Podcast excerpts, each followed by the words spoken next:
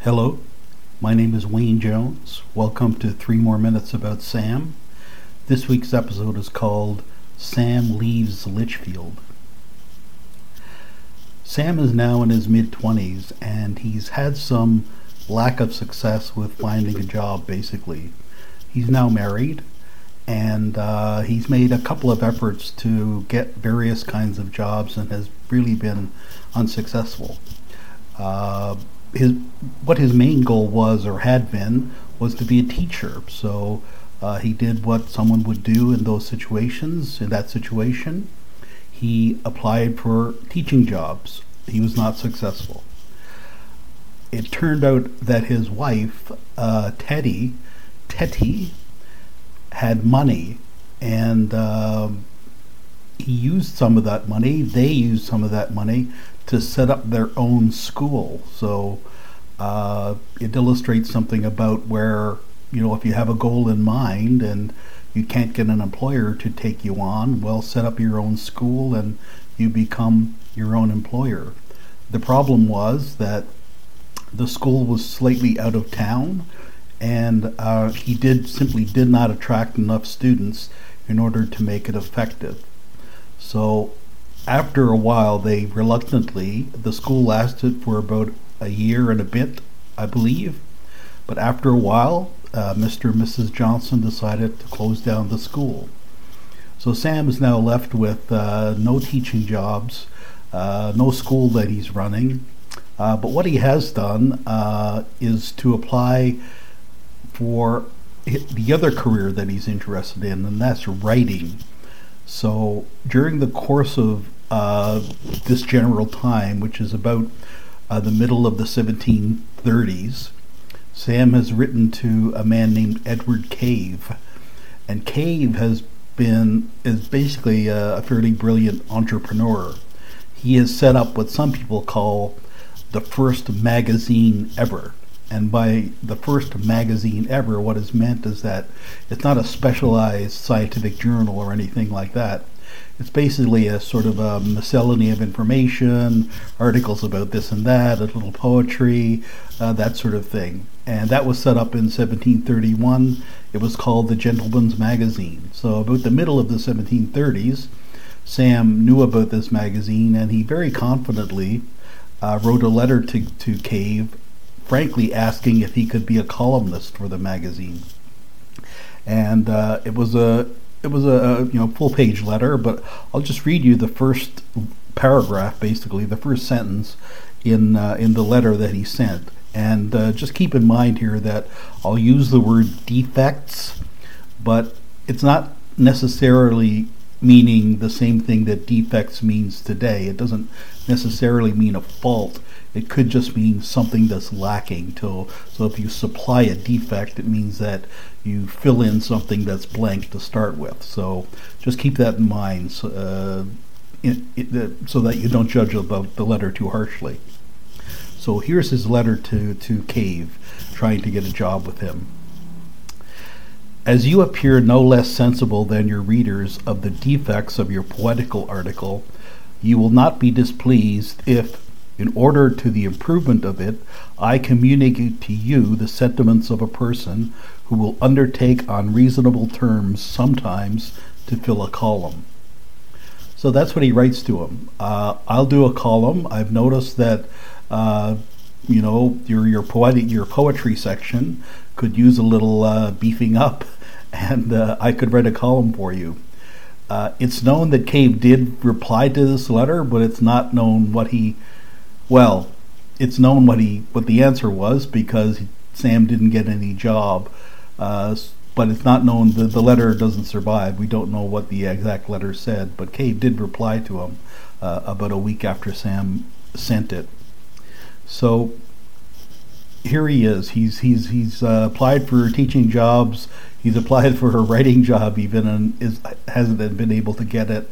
So in 1737 this is a couple of years after he's married.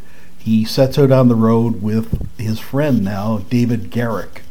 Garrick was also born in Lichfield, and in fact, Garrick was one of Johnson's very few students in the school that they had set up at Edial Hall, Edgell Hall.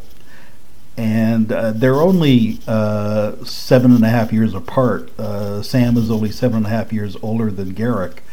Uh, but they set out on the road basically to make their fortunes or make their careers or make their whatevers in London. And they, they, they leave together. Um, and it turns out in broad terms that they're both very successful in the end.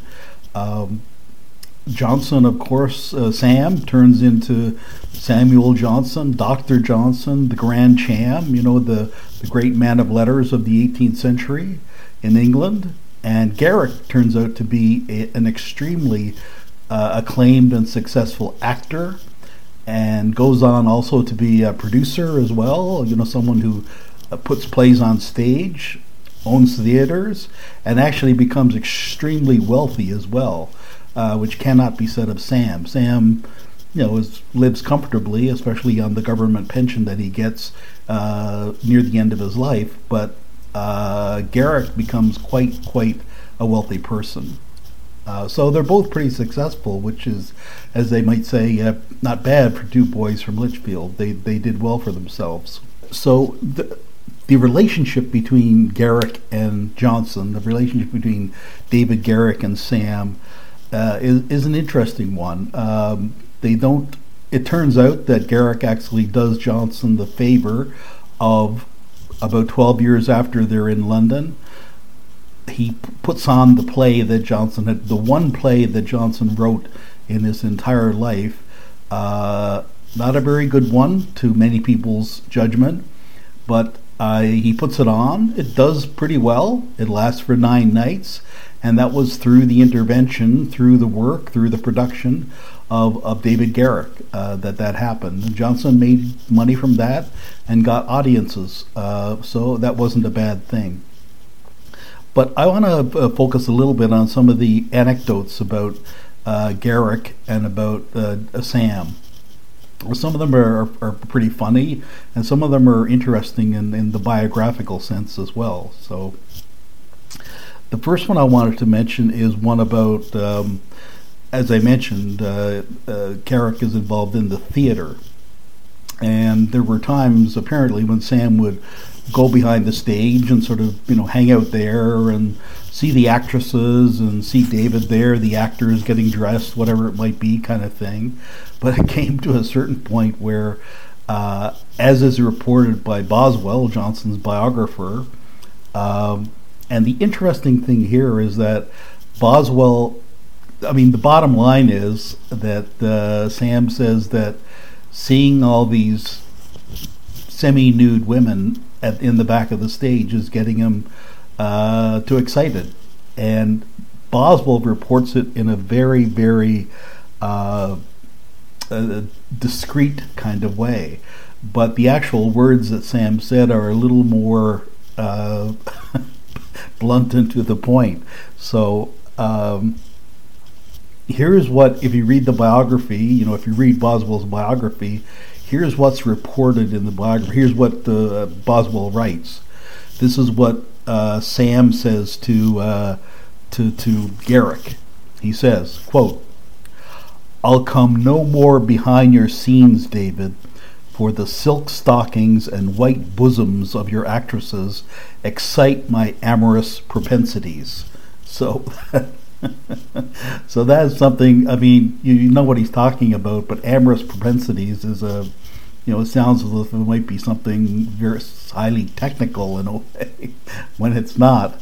And you can tell that it's not because in the notes that have survived of Boswell's writing uh, about this passage, he actually quotes what what Sam really said, and what he really said was uh, nothing about amorous propensities. He says uh, the same thing with ending for the white boobies and the silk stockings of your actresses excite my genitals. So that's a pretty, uh, in a way, it's kind of unusual because it's pretty direct language from Sam that way. In a certain kind of way, one might expect from some, if you read some of his writing, that uh, he would uh, in fact use words like amorous propensities, but that's not what he said this time. So I find that very interesting.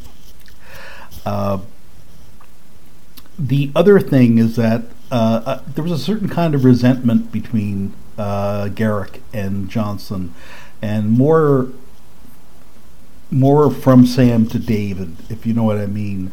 Sam resented a little his his wealth. He uh, the one thing I remember, and I forget the exact context now, but he someone had suggested to him that he uh, consult Garrick about this or that, something about the theater. It probably had to do with his um, his when Johnson was compiling his edition of Shakespeare, and uh, Johnson said something like, you know, what is it that a mere player could contribute uh, to my work, something like that. So you know, really sort of being very de- denigrating of of of uh, the you know the value of an actor kind of thing. So that's interesting. Uh, I mean, it's just one anecdote. Uh, I think they were, you know, they were generally friends, but there was some of that. You know, uh, who knows? Maybe it had to do with the money. Maybe it had to do with the, uh, you know, the outward success. You know, uh, Garrick was very acclaimed, and the theater was a very very big activity in uh, in London at the time. So it could have been something like that. Who knows what it was? And the other interesting thing, too, is that uh, while Johnson was uh, compiling his edition of Shakespeare, of course, he wanted he needed to have copies of uh, the originals, or you know the you know this was close enough to Shakespeare was you know had only died in in the 17th century, just over a hundred years before.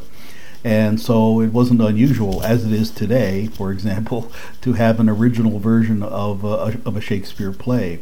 And Garrick, who had a lot of money by, by this time, uh, we're talking now in the early 1760s, uh, had many copies uh, that, uh, that uh, could be availed of.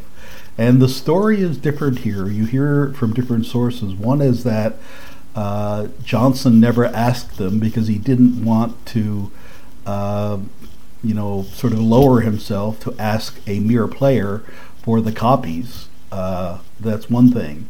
And the other side you hear is that Garrick would have been quite willing to give up his editions of Shakespeare and and uh, let Johnson use them for the purpose of his scholarship, uh, but he was never asked. And uh, those two may be uh, the same story. The other thing you, you sometimes hear is that uh, Johnson also had no respect for the book as a physical object. uh, so there's lots of other stories unrelated to Garrick about the way that Johnson treated books. So, you know, someone would lend them a copy of a book and would come back, you know, in our days, it would come back if you were to translate it, it would come back with the spine cracked and copy spilled on the pages and something ripped here and notes written in the margin. So this pristine book that you'd lent to someone comes back, uh, you know, like a bloody mess, basically. So uh, uh, that's interesting. So, so that's the latest in the story of Sam. Uh, he he doesn't make it in Lichfield has to move to London, and that ends up, of course, the the city that we most associate him with, and that ends up where he uh, where he makes his career. This has been three more minutes about Sam. Thank you for listening.